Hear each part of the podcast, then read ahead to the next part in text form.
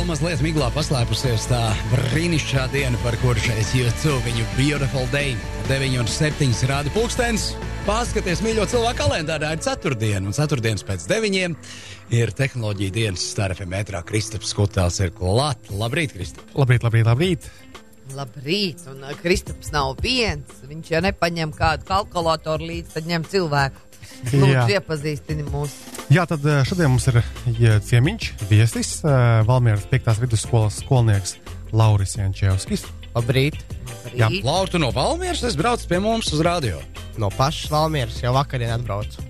Paskaties, Lūdzu. piektā vidus, Es pat zinu, kur viņi atrodas. piektā vidē. Tas ir uh, Raiņiela. Uz Raņģeles. Tieši tā. Nu, paskaties. Tā kā visi labi zina, tā tad. tā, Um, kura klase? Desmitā. Desmitā. Jā, tā kā jau liels zēns. Um, šodien mēs parunāsim par um, digitālām lietām, par tehnoloģiju izmantošanu izglītībā, uh, kā mācību procesā. Un Laurim ir ko teikt, tāpēc ka viņš ir uh, iesaistīts vienā projektā, tad Samsung sadarbībā ar uh, iedvesmojošo skolotāju organizāciju iespējamā misija rīko tādu apmācību programmu ar nosaukumu Samsung skola nākotnē. Doma ir tā, tāda, ka viņi izglītos uh, skolotājus uh, par digitālo lietu un tehnoloģiju un, un, un jauno vēsmu izmantošanu mācību procesu uzlabošanai. Un tas ir kā konkurss veidots, kurā var uh, pieteikties um, skolas, uh, komandas no skolām. 30 būs laika gaitā. Un cīnīsies arī par bal balvu. Nu, Tur varēs dabūt tās Bet tehnoloģijas. Lauris ir tas, uz kuru tas viss tiks izmēģināts. vai- Lauris ir tas, kurš pirmkārt jau ir jau apostījis to, to visu virtuvi mazliet, un viņš būs žūrijā. Starp tādiem Jā. lieliem vīriem, kā Latvijas universitātes rektors, piemēram. Ja? Tagad sanāk, ka Lauris būs žūrijā, kurā viņš vērtēs pasniedzējus. Tieši tā. Tieši tā. Jā. Klausies, katra jauna ceļa sapnis kādreiz. jā. Tā varētu teikt. Jā, tā, ka, tā ka tiešām interesanti, ka uzņēmumi arvien vairāk cenšas domāt par to, kā izglītot gan skolēnus, gan, gan, gan skolotājus. Mums tikko ir Accenture bijis vairākas reizes arī ar savu startētību programmu. Un tagad arī Samsung izmēģina uh, rokas uh, šajā, šajā kā, rūpalā. Nu, Lūk, un um, Lauris, jā, nu, uh, cik es tā sapratu no tevis stāstītā, ka vasarā jau, mums bija nometne skolā, kurā jūs mēģinājāt jaunākās tehnoloģijas. Un, Ko, ko, ko, ko jaunu jūs tur redzējāt, un, un, un ar ko atšķīrās tas no tādas ikdienas, piemēram, ko pagājušajā gadā jūs skolā darījāt? Uh, nu jā, tātad pie mums tagad skolā ir atvērta jauna klase, Samsung digitālā klase, kurā ietilpst 30 planšeti, viens interaktīvs televizors vai tāfeli, nu sauciet kā gribiet, un dators. Un jā, un uz šo- šajā, šīs nometnes laikā mēs apguvām, kā izveidot digitālos mācību materiālus, lai skolēniem atvieglinātu mācības. Tā kā caur digitāliem materiāliem paskaidrot skolēniem, kā to ir vieglāk, kā pieņemsim, vieglāk iemācīties bioloģiju vai ķīmiju. Nu, vieglāk to paskaidrot caur tehnoloģijām nekā. Tā kā Nu, stundas respektīvi, laikā. animācijas kaut kādas interaktīvas elementi. jā, viss kaut kas tāds. Nu, tas vispār, nu- jā, mēs, es vienkārši gribēju pajautāt, vai tu vispār savas mācības spētu iedomāties be- bez šīm uh, jaunajām tehnoloģijām. Ka tev būtu tikai un vienīgi no grāmatām jāmācās. Ja man jāatbild tagad, nevis pirms desmit gadiem, tad es teikšu, nevaru iedomāties. Nē. Nu, redz, nevar vairs jau nevar. Mēs iedomājamies, Nav. nevaram iedomāties, ka kaut kas tāds Nē, nu skaidrs, tātad uh, visās uh, mācību stundās uh, jūsu klase izmanto planšetes. es saprotu. Nē, nē, nē, nē, Tā nē, nav nē. gluži. Nē, ir tā, ka Samsung digitālā klase ir, uh, ir tā kā izveidota kā matemātikas klase. Pašlaik tur ie, ir ieveidota matemātikas klase, kur ir viena attiecīga skolotāja, kas māca matemātiku vidusskolai. Mm. Un ar šiem planšetiem, protams, katra stunda nenotiek. Jo nu, tas būtu ļoti sarežģīti, un, un, un, jo tas tomēr tur ir, tur ir cītīgi jāgatavojas skolotājiem. Un, jā, un, ir, un ir pietiekoši daudz stundas jau notikuši, notikuši šo divu ar pus jau gandrīz mēnešu laikā. Un, jā, un viņi skolēni mācās vienkārši ar planšetiem, kā, to, kā vieglāk ir apgūt matemātiku, taisot skolotāju taisīt testus. kaut Tests kāds- attiecīgi parādās uz stāfeles, un jūs Jā, savās uz tāfeles planšetēs un, parādās, ieklikšķinat, jā, jā, jā, parādās planšetos, un visi vienkārši savēl, sal, saliek punktiņus. Un nav jāgaida diena, kad skolotāji Nav izlabo jūsu diena, nē, parādās skolotāja planšetā diagramma, cik cilvēki, uz kuriem planšetiem ir atbildējuši ar jā vai nē, pareizi vai nepareizi. Un, attiecīgi, uzreiz e-klasa var vaļā un ieliek Nu, principā tas viss atvieglo šo, šo, šo procesu vairāk nu, teiksim, no skolotāja viedokļa. Ja? Jā, es teiktu, ka jā, nu, katrā ziņā ir interesantāk piedzīvot kaut ko jaunu. Nav vismaz tas garlaicīgais sēdi un raksts uz divām lapām, liela kontroldarba un tāds vuhu. Diena sabojāta. Kādreiz tā mums bija ikdiena. Nu, Pagaidiet, bet nu, nu, es nezinu, kā jums, man, piemēram, angļu valodā bija tās perfokasetes, tādas, tādas. Tās arī bija sava veida attraktivitāte. Tās, kur vienkārši no kasetēm, ja? klausies. Nē, nē, nē, nē, nē, tur tāds Tāds Māla, māla flīzītājiem kaut ko. Nu, gan drīz vai tas uh, salīdzinājums ir tāds plīsīgs, bet tas, tā, tā attraktivitāte rakstot uh, to pārbaudas darbu bija nesalīdzināmām lielāka. Jā, nu, jums Ar kaut kāds sūtījums no Amerikas droši vien tas bija. Pieejams vienkārši skolotājiem tieši tā bija jāgatavojas uh, cītīgāk. Bet šeit es saprotu, nu, tā gatavošanās tas, nu, noteikti prasītu kaut kādus pāris gadus, līdz tiktu izveidots uh, teiksim, nu, kaut kāds fundaments, jau uz kur skolotājs no gada uz gadu varētu vienkārši balstīties un šo mācību procesu Mums- pilnveidot. Jā, mums bija nometnes laikā, mums bija vairāk lektori. Katru dienu bija pa, kaut, pa kādam lektoram. Un uh, vienā dienā bija, atbraucis Luģ, uh, Uģis uh, Leķis, laikam, vai viņam uzvārds Leķis, laikam. Nu, viņš teica, tā, ka, uh, nu, nu, skatieties, pēc pieciem gadiem mēs visi sēdēsim ar planšetiem ne tikai klasēs, bet arī toaletēs. Un tā arī būs. Nu, tas tomēr, nu, mēs ejam uz priekšu, nu, tur vairāk nav. Atcerieties, kā mēs pēc desas stāvējām. Tur nezinu, kā nu nav jau vairāk tie padomu laiki. Mēs visi tomēr ejam uz priekšu un nekas vairs uz vietas nestāv. Bet runājot par tām pašām tehnoloģijām un jauniešiem, jaunieši tehnoloģijas jau pietiekami ir apguvuši un bakstās ar tiem pašiem planšetdatoriem vai telefoniem viedajiem, kas Jā, ir. jā. Bet jautājums patiesībā ir tāds, vai ārpus mm, skolas sola nav tā, ka tehnoloģijas palielam tiek izmantotas tikai spēlīšu zināšanai kaut kādām muļķībām. Vai tomēr ir jaunieši, piemēram, tādi klases biedri, izmanto tehnoloģijas, nu, reāli, lai kaut ko mācītos, jaunu apgūtu? Kā, kāds tev vērtējums? Nu, ir? jā, protams, mēs jau katrs esam savādāks ar savām interesēm. Un ir tā, ka, nu, jā, nu, vairāk vai mazāk, nu, visi jau spēlē tur Candy Crush un visus tos Temple Run, jā, un, un tā uz tiem tālruņiem un, un planšetiem. Bet, nu, ir cilvēki, kuriem interesē un kuriem tomēr patīk, nu, izzināt kaut ko jaunu. Man, piemēram, interesē, nu, kas nāk jauns un kaut ko apstīties, kaut ko uzzināt jaunu, lai tu tomēr neesi tāds, nu, tāds vidusmēr cilvēks ar ikdienišķām zināšanām, jā, nu, tu tur, nu, nu tā, nu, Nu, ir cilvēki, kuriem interesē. Nu, protams, visi neskatās visu laiku tur kaut ko jaunu, ak, Dievs, jā, iznāca tur jauns tas. Nu, citi, pieņemsim, es nefanoju tik daudz par spēlītēm. Es par to tik traki neinteresējos. Citi par to smējās. Kad tikpat tajā pašā laikā es smējos par to, ka neviens neinteresējās tur par kaut ko citu, nu, Open Office vai o, nu, Dropboxiem vai kaut ko tādu. Labi, bet eh, kā tev ir ar glītrakstīšanu, piemēram? Nu, vecie opijas teikumi tādi. Un tad paņem uzraksti lapu uz savu, savu vārdu. Simts reizes. Nē, nē, nu, tu, tu saproti, ka es oponēju mazliet par to, vai Nē, es- es saprotu, planšete neiznīcinās to, ka ar roku Jā, bet uh, rakstīt nevar. šis ir ļoti labs jautājums, jo tas bija tas, kas man pašam radās, tad, kad mums bija nometne. Nu, ir tā dīvaini, bet, nu, redziet, tagad jau tās tehnoloģijas ir attīstījušās tik tālu, ka tam planšetam jau nāk līdzi irbulīts. Tā kā tāds kociņš, uz kura tu vari. Nu, es, es jums teikšu, godīgi, pilnīgi nesamaitāšu šo rokrakstu. Mēs skolā uz viņiem strādājam, tas ir pilnīgi tāpat kā uz papīra rakstīt. Nu, pierakstīt tā kā kladē. vai Jā, ne? nu tā kā kladē, nu, tas ir. Nu, nav neko tas nesamaitās. Labi, bet tavs novērojums. Jums ir matemātikas kabinets aprīkots ar šīm planšetēm, ar interaktīvo tāfeli. Vai tavi novērojumi liecina par to, ka tiešām jaunieši tajā brīdī, kad stunda notiek uz šīm planšetēm, ir vairāk ieinteresēti šajā mācību procesā? Nu, viņi jau ir ieinteresēti arī dēļ tā, ka tur ir Wi-Fi un tur ir internets. jā. Nē, nu, protams, nu, protams, ka viņiem ir daudz interesantāk skatīties uz, uz, uz to matemātiku no citas skatu punkta, ka tev skolotājs pilnīgi kaut ko pilnīgi savādāk pavērš. Nu, tā pēkšņi tu visu laiku mācījies matemātiku, trigonometriju vai nu, kaut ko tādu, un tagad pēkšņi tu iedod planšetu, nu, nu ņem un skaties, nu, kā tur tagad būs.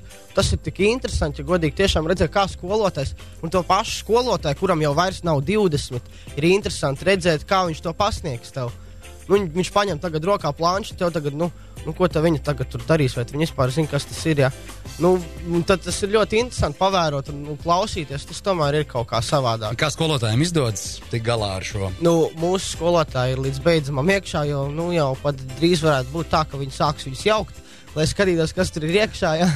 Nu, cerams, ka nē, bet nu, viņi ir ļoti, ļoti dziļi iesaistījušies. Viņiem ir ļoti interesanti un jautri. Viņi pat iztaisījuši metodisko grupu pēcpusdienās, kur, kur tur viņi visi satiekās un spriež, kā un ko darīt. Bet uh, pirms um, šīs tā kā, tās nometnes, tu kaut kādas tehnoloģijas izmantoji mācību procesā. Nosauc trīs aplikācijas vai servisus, kas tev reāli palīdzēja pildīt mājas darbus vai kaut, kas, kaut ko jaunu uzzināt. Jā, nu, ja man ir jānosauc aplikācijas, tad ir diezgan sarežģīti. Jo aplikācijas pirms nometnes es, ja godīgi, neizmantoju. Mm. -hmm. Vienīgais rīks, ko es tā izmantoju priekš skolas, bija dators. Un, nu, tādas viskonkrētākās lietas, nu, kas man bija sākumā, Movie Makers, Office, nu, visi Office. Ja. Nu, nu, tādas elementārākās lietas, ko jau nu, mūsdienās var teikt, katrs izmanto. Nu, Gan jau, ka Dropbox vienkārši Nu, jā, jā, jā, jā, jā. ērti skolā dabūt vaļā, piemēram. Jā. Nu, Jā. kaut kādas tādas elementārākās. Nu, Tā, nekas- ka vēl ir ko apgūt un, un Jā, noteikti nu, tu ārprāts. Tur tehnoloģijas tur attīstīsies katru dienu. Tur var gudrāks un gudrāks. Tu teici, ka tu interesējies par filmu uh, montēšanu un veidošanu. Mm. -hmm. no kurienes tev tā interese ir? Kā, līdz kam tu gribi attīstīt to? Tu gribi būt pats par kino montāžistu vai Nē, es, es tik tālu vēl neesmu domājis, bet redzēju, ka ir skolas dzīve diezgan interesanti. Jo ir visu laiku kāds projekts, kurā tev ir jāiztaisās, un pat cik ir uh, skolēnu pašpārvalde. Un tu tur visu laiku cītīgi strādā, un ir nu, piemēram, jāparāda citai skolai, kā tu redzi savu skolu, un kā tu prezentēsi to. Un visvieglāk un interesantāk ir uz, uzfilmēt filmu. Nu, un tad, tad, tad es izdīcu skolai, tā, skolo, skolai tā kā kameru, un mēs iegādājāmies kameru, un tagad ar to kameru tiek filmēts nu, dažādi, dažādi materiāli, un es pēc tam visu to salieku kopā skaisti. Un tas tāds tā kā video materiāls, no kā tu saproti, kas tā Valmieras 5. vidusskola ir un ko mēs tur tieši darām. Mm -hmm. Nu, tāpēc, es, tāpēc es esmu tik dziļi tajā iekšā, un, un tas ir interesanti redzēt, kā, nu, nu, kā tas viss notiek. Man, man ļoti patīk taisīt filmu. Es gan ne, neesmu filmējis tur jā, jau tādu kaut kādu filmu īstu, jā, bet, nu, Bet visam laiks, visam ar laiks. kaut- visam, bet jā, es, bet, jā, ar mācību filmas? tas ir. Paklau, un cik viņa gar tā filma būs? Uh, es nezinu, nu, pagaidām ir taisīta ilgākā, kas ir nu, kādas 20 minūtes. Ir O, tas ir daudz. Ir ko montēt. Tas, tur ir ko montēt. Nu, tur ir ko montēt, tur ir jā, čakars. ar visādiem ritīgs. specifektiem un tā. Un... Nu, jā, nu, tāpēc es saku, nu, tur, tur ir jāattīstās visu laiku, lai tu varētu uz, uztaisīt to filmu ar vien interesantāku un interesantāku. Lai tev, Nu, es tev labu ziņu varu pateikt, ka labi e, montāžas režisori ir ļoti nepieciešami. Viņus Jā. meklē visu laiku ar uguni. Tieši montāžas režisors. Tā kā ej tajā virzienā, un tu bez uh, maizes nepaliksi. Jā, nu tad. tad um, Tā, bet ieviešot skaidrību mazliet par šo pasākumu kopumu. Valmieras 5. vidusskola tā ir tikai viena no, tu teici, apmēram 30 skolām, ja, Kristap? Nu, Valmierā 5. vidusskolā bija viņiem vasarā tā nometne, bet um, tas um, konkurss attiecās jau uz visu Latvijas skolām. Tur uh, jānokomplektē komandiņas ir, un uh, tur jābūt direktoram un trīs Ā, skolotājiem. Nē, kopā. divi skolotāji un viens direktors. Jā, un Nu, tad, un tad tās komandas arī piesakās. Uh, Un tas uzdevums kāds būs uh, tiem diviem skolotājiem? piecu mēnešu laikā apgūt, uh, māci, nu, izveidot mācību materiālu, kā skolēnam paskaidrot vieglāk. Kādu attiecīgi- konkrētu Jā, priekšmetu. jā, Un te jā, nav jā. obligāti Tas ir- matemātika, tas- tā jā. var būt arī kā teikt Tas ir bioloģija. informātika, bioloģija, ķīmija, fizika, matemātika. Tātad šajās skolās jau ir darba grupas, kas uh, Jā, strādā nu, pie materiāla izveidas. Jā, nu, būs tā, ka pie, pieteiksies tās komandas. Un, uh, un pēc tam viņi mēnesī reizi, vai kā, kā tur, pēc tam viņiem tur kaut kā konkrēti pateiks, brauks uz Rīgu, un viņiem būs mā- apmācības. ko Reizi neies- mēnesī, jā. jā, reizes mēnesī. Un ko neiespējamās misijas, tie skolotāji, iespējamās, jā, neiespējamās televizoriem. iespējamās misijas, tie skolotāji, jā, viņi tā kā tur apmācīs viņus, un tad pēc tiem pieciem mēnešiem viņiem būs jāiesniedz tā kā tavs, tas Nu, savs prezentācija, ja? Nu, arī tā var saukt, jā. Nu, jā, un tu būsi žūrijā, tātad, uh, un vai tu esi izdomājis jau, kā tu, kā tu vērtēsi, un uh, kas būs tas galvenais, uz ko tu skatīsies uh, šo skolotāju darbos? Ir tik interesanti, ka tev saka, ka tu sēdi žūrijā. tā nepierasti. Uh, nu, jā, nu, nu pat cik es ne, nevaru būt uh, nu, tik objektīvs, kā tur varbūt citi žūrijas dalībnieki par pašu tehnoloģiju, kā viņi tur viņi ir izmantojuši un kā viņi ar viņu ir darbojušies. Bet es, es visticamāk vērtēšu to no skolēna viedokļa, kā man būs vieglāk pašam to saprast. Nu, ja viņi būs uztaisījuši to materiālu tādu, nu, kad, ak, Dievs, es tiešām saprotu. Nu, nu, es visu, visu šos gadus nesapratu šo vielu, bet pēkšņi es viņu saprotu. Un Tad būs, nu, ņemiet to balvu un lūdzu. Ejiet! Un ejiet, jā. un, bet eh, tas būs, visticamāk, tas būs tas mans objektīvais viedoklis par to, kā, kā es to vērtēšu. Un, Un tam visam ir- ļoti laba doma. Un nu. tam visam ir kaut kāds tālējošāks mērķis, vai tas ir tikai konkurss, vai, vai, Nē, vai nu- tas tajā skolās arī paliek, uh, visas šīs iekārtas. Nu, uzvarētājiem ir Nu, ā, uzvarētājiem iespēja- ir iespēja iegādāties tehnoloģijas, jā. tehnoloģijas. Jā. aprīkot klasi ar šīm tehnoloģijām, Jā, jā, jā. un turpmāk arī pasniegt interaktīvu. Bet nu, tā tālākākā doma noteikti nu, tas, ka tiek vairot um, skolotāju vispār izglītotība par tām konkrētajām tehnoloģijām un iespējām, un jācer, ka viņiem varēs attiecināt arī uz, nu, uz mācību procesu arī turpmāk. Un tā būtu tā galvenā doma patiesībā, kas būtu jāpaliek pāri. Jā, ko tu gribētu? pasākuma. Jā, no, no kuras uh, mācību priekšmetā, kuru vielu, lai tev tā pasniedz, tā ka tu ak, Dievs, Interaktīvi jā. saprotu. Ku- Kas tev līdz šim bija tā ķīnas lielākā? Man ir viens priekšmets, ā, fizika. Ah. Tas ir. Nē, nu nav jau tā, ka. Nu, Fizika jau pēc būtības ir ļoti atkarīgs no pasniedzēja. Nu, fizika Nu, jau ir jā, tur jau tā lieta, ir- interaktīva un, un, un, un teiksim, ar visiem šiem piemēriem, ja, kas tev tiek demonstrēti klasē. Es atceros, ka manā laikā ļoti labi vidusskolā bija aprīkots fizikas Nē, nu, kabinets. es, protams, tas nesaku. bija? Nē, es vienkārši biju aizvakar skolā vienā un redzēju tās bērnu sejas, kas nāca ārā no fizikas. Vai tur bija kaut kāds pārbaudas darbs vai kas? Tas sejas bija tāds, ka viņi būtu ieraudzījuši kaut ko briesmīgu un nedrīkst citiem par to stāstīt. Tādas apjuku un pilnas un tādas, o! nu, tādas, zini, citu planētieši tur varēja iesildīties. Tas, tas, un, Jā, jā, jā. Viņi tādi visi nāca ārā. Es domāju, ka viņi arī gribētu. Mums, diemžēl, laiks uh, ir paskrējis. Tiešām paskrējis. Un uh, praktiski tā vairāk nav. Teiksim, paldies uh, Laurim. Jā, paldies, paldies. Jā. Lai veicas un lai, lai esi strikts žūrējot viņus, vērtējot. Barks tā. Jā, barks. teikt, ja?